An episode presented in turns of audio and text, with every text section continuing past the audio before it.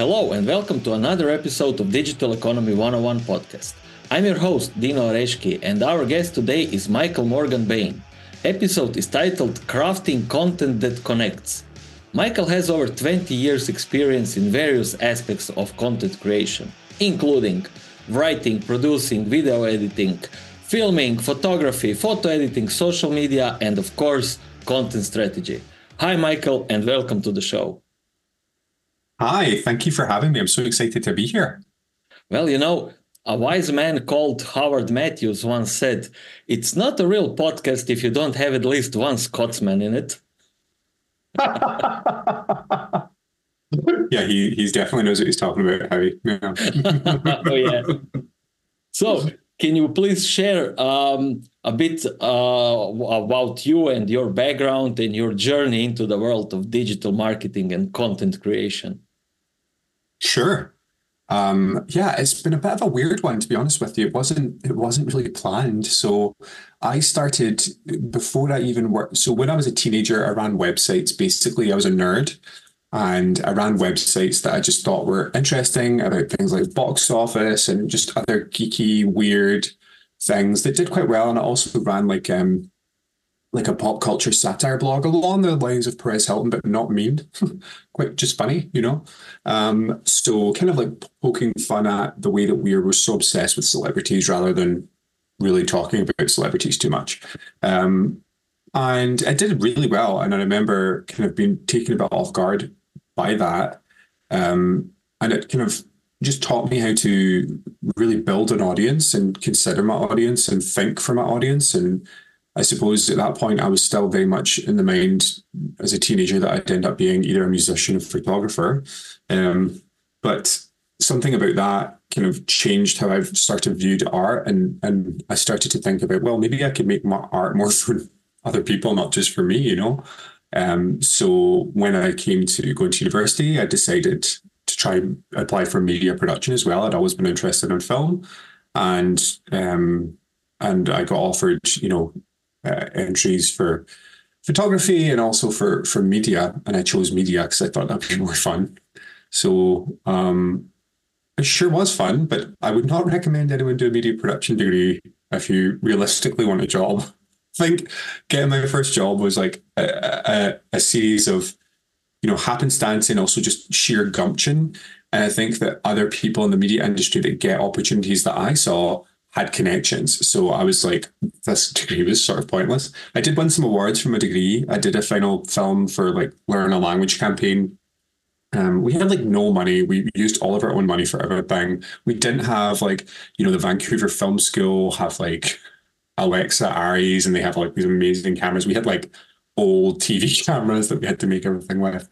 And uh, we did really well from it. I think I think all of us went on in my group to kind of work in the industry. So um, we were like, I think a good pedigree that year. Everyone really cared and wanted wanted it. So um, anyway, I ended up going um, to work in London. Um, I got an opportunity offered to me through a talent scheme um, to go and work at Nickelodeon for six months, and that was my first job in media. And from that point on, I worked in television for I think seven years um, in London, and then had a kind of semi midlife crisis. What's before midlife crisis? Whatever that is, I had one of those. Quit London, moved to Edinburgh for a year, decided I was going to move to Vancouver. So um, I did that. So I lived in Vancouver for six years. I think about six years, yeah. Um, and when I moved to Vancouver, obviously, if you want to work in like production there, the world of Vancouver. Oh, sorry, before then, I was working in marketing a little bit at that point. I'd moved into like video production, and then I moved into like marketingy stuff, like digital content again, which was kind of a natural fit for me given where I'd started. I was pretty okay with all that. Um, and then I'd also been working while I was in London in a combination of like television production jobs and sometimes more marketing roles for television companies. So there was always a bit of overlap with marketing for me and what I was doing. Um, but when I moved to Vancouver, it basically kind of took over and I started to work for like more diverse companies. I worked for like a, a, an app startup that was doing um, kind of like live streaming, sort of like what TikTok ended up being. I had an aspiration of being that. Uh, we did not win that war. clearly. Um, and then we, I, I also worked in a couple other places when I was in Vancouver. I worked in some salad bars when I was first there. Um, I worked at a gelato shop. Um, where else did I work?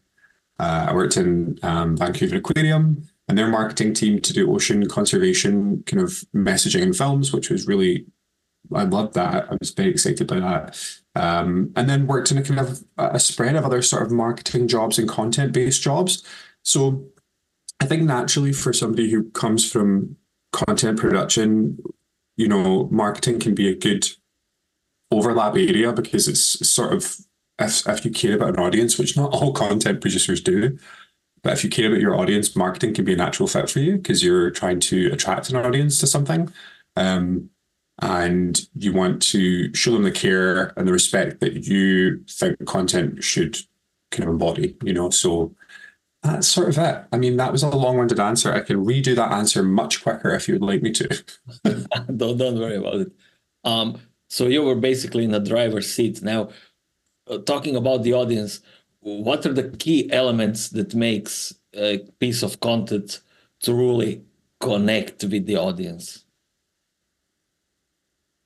What was the what was the question again? Sorry, could you answer ask me that again? I just was reflecting and I got lost. Key, key list in your own opinion key elements that make content truly connect with the audience.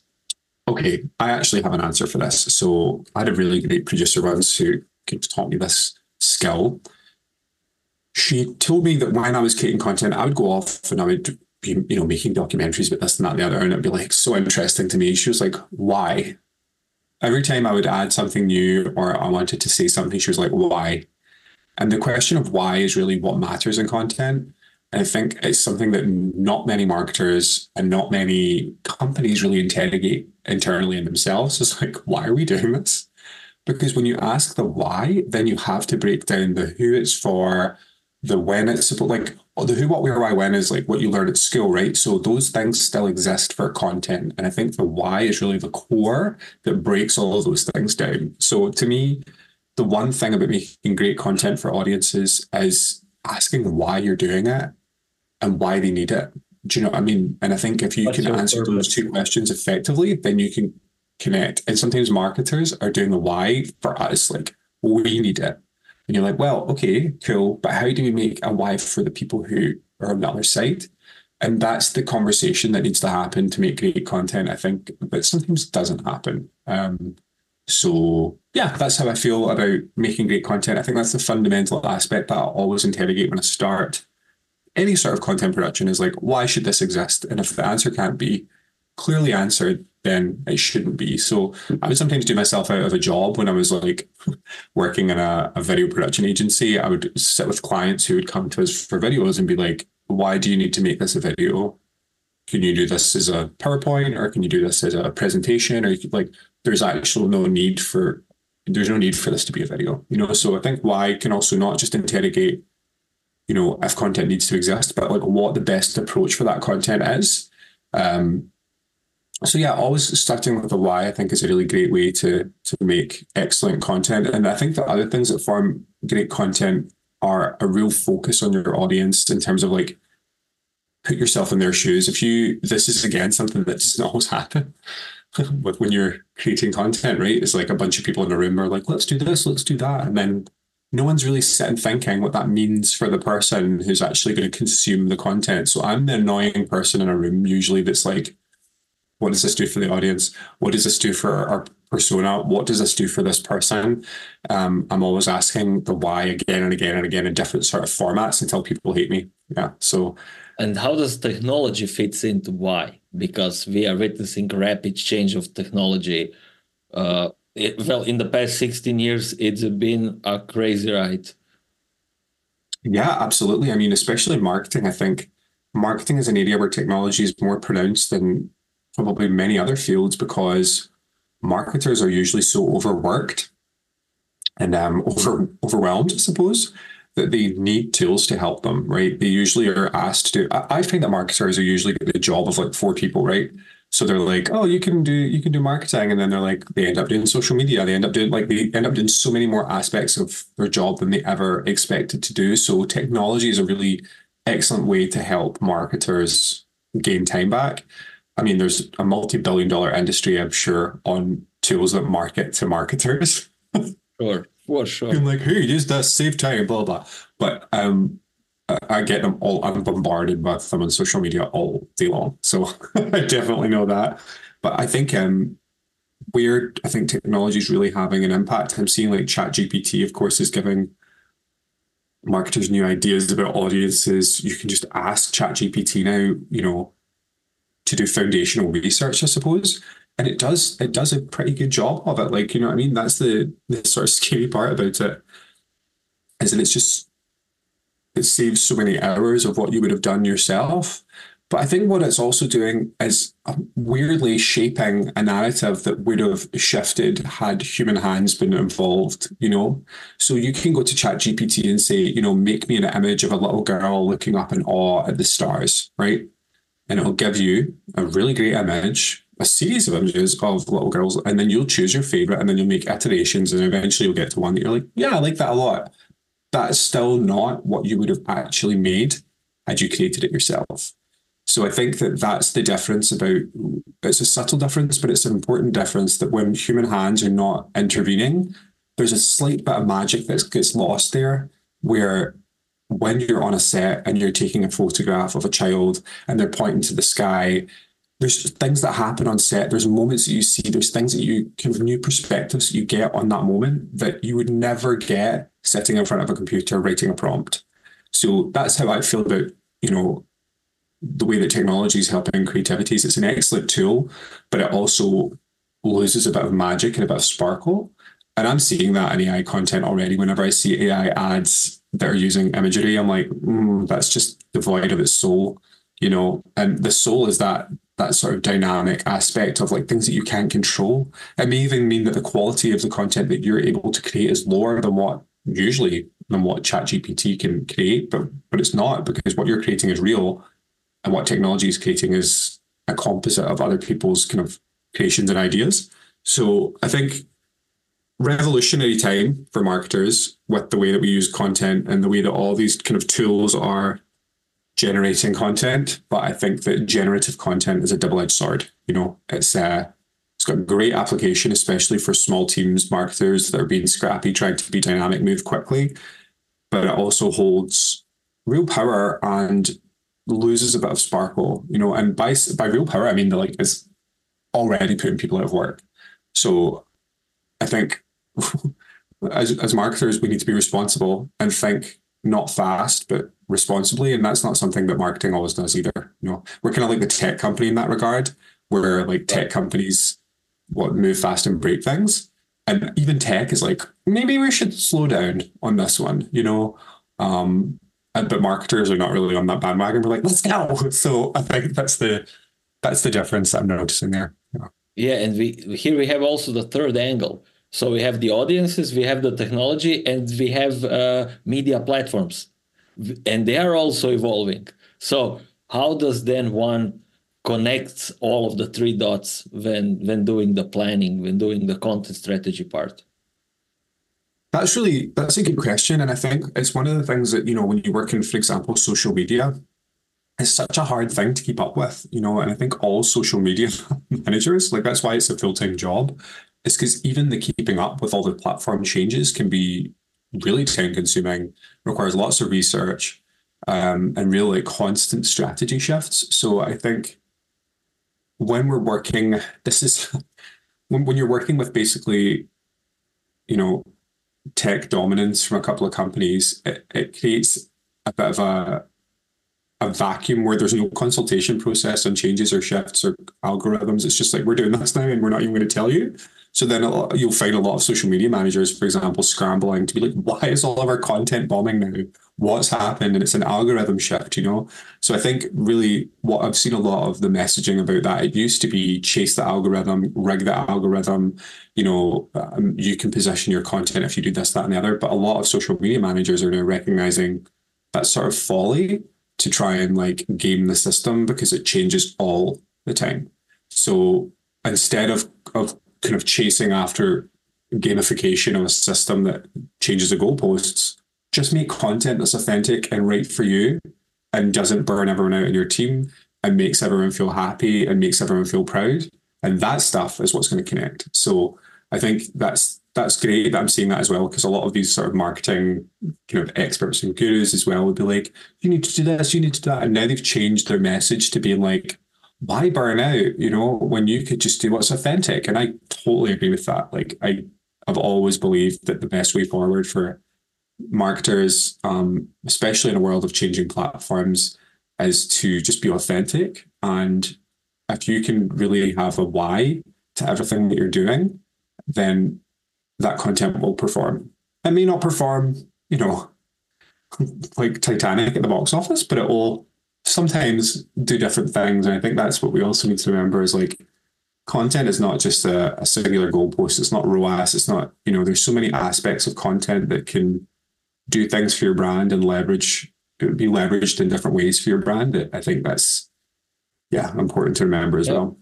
Listening to you, um, you you reminded me on that story uh, about Pablo Picasso drinking coffee at the coffee shop. You, you know the story, and he was no tell me.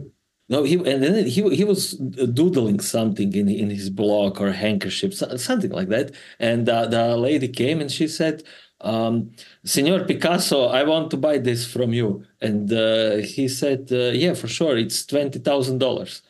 $20,000, but you did it.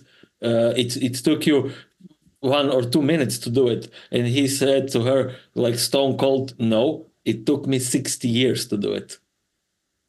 Fair. Oh, yeah. Sassy. I love it.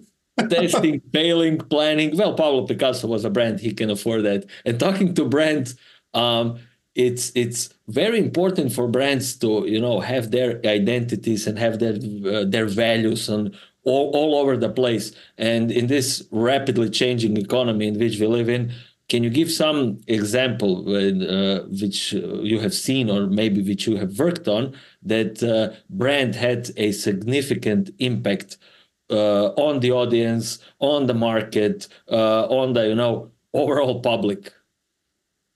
definitely I think that when, you know, I worked at I've worked in a couple of like really big brands, and I think that big brands always connect with like mass audiences in different ways. So the BBC, when I worked there, was really about you know connecting with a, an audience as sort of a public entity that that does good. Um, uh, when I worked at NBC, that was a very different proposition. That's like basically mass market um, NBC, but we did the Olympic Games, and the way that the Olympics were positioned for NBC was really important. Um, so, you know, that there was like a very concerted like Britishness effort there. And actually, my job there was to basically be a locations producer, which was like helping them um, find locations and setting up shoots for them and being like, here you go. So, for um, the Olympic Games. Yeah, on the Olympics 2012, I'm in London. So that was super fun. And I think that that was I think that the NBC Olympics, whenever they do their branding for uh, the Olympic Games every year, I'm always like every four years, I should say. Sorry, I'm always like really excited to see how they position it because they do things in a way that is distinctly American, but speaks to the local market. So the one for Paris 2024, they've just released as Megan Thee Stallion, you know, the the, the rapper, uh, and it's her like next to like some sort of mythical. Uh, um, what do you call it when it's a winged a winged horse. Um, there's a name for them, Pegasus. like a Pegasus, isn't it? Pegasus. Right? Yeah, it is. Yeah, thank you. Yeah, so there's like a Pegasus there, and she's like, ah, like it's all very her. And I was just like, that's so, like that's such an American interpretation of what Paris could be. Like every other channel is like going after. It just shows me as well that I, I think they NBC is like as a team are very responsive to an audience because they know that's going to be shared on social media. They know that like that's the reason that campaign exists is not to be like we're in Paris. It's because they know that Megan Thee Stallion's good profile. They know that people are going to talk about that weird ad.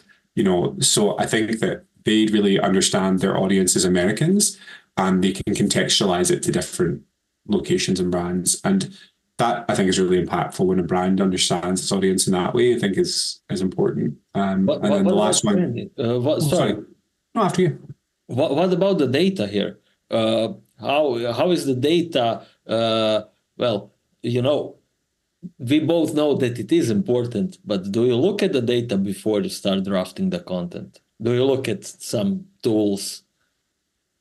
Always, yeah. I mean, for for NBC, I didn't have access to that data. I was just a locations producer, right? So I was I was a on the boots uh, boots on the ground sort of producer that would go and set up shoots for them and find locations and suggest locations for shoots and ideas to producers who were already working on content of where they might shoot things and why they might take it there and what aspects or angles they could really, you know, utilize. I suppose the data there was like a shit ton of research that I did before they came. Um, mm-hmm. I spent like about a month and a half before they arrived on the ground, just like doing heavy research and re- recce work. Um, so even that data, I suppose, is where I would refer from. I always, whenever I'm creating content, never ever start without some form of data informing the decision making. Again, because I don't want to make assumptions for audiences. So it's important to have research going into content that at least supports what kind of your theories about audiences might be. I think when I worked, for example, on Oceanwise and Vancouver Aquarium, one of the things that we were doing when I arrived was like long form documentaries, which were going online. They were like five to 50 minutes. That's long form for social, right? But right. Uh, I think immediately I was sort of questioning the fall off rate and the drop off rate of viewership and looking at that data and like being like, okay, there's heavy, heavy drop off here. Like, and not many people are viewing to completion. So this suggests to me we need to look at ways to get our message across more succinctly. So I pitched like a, a quick turnaround news sort of format that we would do every Friday that I would go out and I would write in the morning within an hour, then I would shoot it within an hour, and then I'll come back and edit it within like an hour and a half two hours, and then by the afternoon, it was delivered and live. Um, and we started doing that every Friday, and immediately saw a shift in success and audience. You know, and because it was timely as well, it was doing the job that we wanted, which was to attract people to the ecosystem to learn more about ocean conservation. So, data in that instance basically was a game changer. You know, what I mean. Um, and really listening to what the data is telling you is what what I think is important sometimes marketers don't like what the data is telling them. Um, it doesn't uh, align with what we want to hear or what we need to hear from our audiences uh, and our own hearts. And how do you overcome those challenges then? You know, you just have to put your big boy pants on and be like okay with it. You know, I think it's I think your big boy pants. Cool. Yeah, it's hard. I mean, any any marketer can have really. I think it's about just being flexible and open. I mean, um, really being willing to to accept that you're wrong is a hard thing for creatives and marketers, right? We have really hard set theories about audiences. We have really like strong creative convictions as producers and content creators. And when you're wrong on that, it's really you have to be humble about it and be like, okay, well, I'm not the genius I thought I was. It's okay, like you know. Um, and that's sort of a constant daily basis for me that I'm learning new things about how I was wrong. so I think it's okay to be wrong, and I think it's okay for you to learn. Um, yeah, I think just being super open minded to audience, always like checking in frequently, not ignoring the content, not ignoring the messaging. And if there's any way that you can get that's a conversation with your audience, any path or avenue that that is in existence, listen to it all the time. like, don't listen to it like once in a while. Don't listen to it like, you know, oh, well, I guess I should look at the data. Like, every week, you should be doing that. That is my number one recommendation for content creators and marketers. Content creators working within organizations and marketers. And even if you're an independent content creator, you can be doing research on your industry, you can be doing research on your audience like whatever it is, you know that, you know, if you're, uh, for example, an indie filmmaker and you know that your films are going to be targeting horror fans, for example, there's there's ways you can keep your finger in the pulse of what that market is doing, what it's looking like, and what's succeeding. Um, and and ultimately, you know, the question of creative excellence versus commercial success is probably a bigger one than this podcast, but um, I think both can exist, right? And I think both only exist if the content creator is open minded to the fact that commercial success or commercial achievement doesn't mean um, some sort of like negative statement on your creative work. It's the Taylor Swift question. I was waiting to bring up bring up Taylor Swift today because you know that there's not a conversation that goes by. I knew you will. Okay. but genuinely though, when I was a when I was a kid, right, I, I'm Um, I, I was growing up and everyone loved Britney Spears, and then no longer they loved Britney Spears, and Britney Spears was lame because she was too popular and she was too big and too influential. And I was like, why? not for misfits. Right, exactly. She everyone started to like Linkin Park and like cool, like you know, cooler music, and I was still stuck with Britney Spears. And I was like, well, I love Britney Spears. She's great. All of her music's fun. It's like catchy. And I realized that now in retrospect, people love all of her songs. They're like, wow, that was such a great song. And I'm like, well, at the time we couldn't see it because we were so consumed with commercial success equals negative. Like it's not a good thing. And I've never been in that camp, you know. I've never been in that camp. I've always thought that there's blockbusters that can be excellent. There's pop stars that compare great music. You don't have to be a snob to to yeah. I feel I feel like that's the number one. Like let people enjoy the things they enjoy and don't make them feel bad about it. That's what I would say. That's a tangent, but I feel strongly about that. and where, where, where can people go to find out more about you and your work? Where people go? Um, have a website, um, michaelmorganbain.com. That's where I kind of have a, a wee kind of mini portfolio of my work. That That is listed in the episode show notes. Okay. What was that? Sorry. It will be listed in episodes uh, show notes. Okay. So we'll have the Thank direct you. URL to your landing page to your website. Sorry. Yeah. Awesome. Yeah. I mean, um, yeah, that, that's probably the only place to go to find out more about me. I'm no no social media.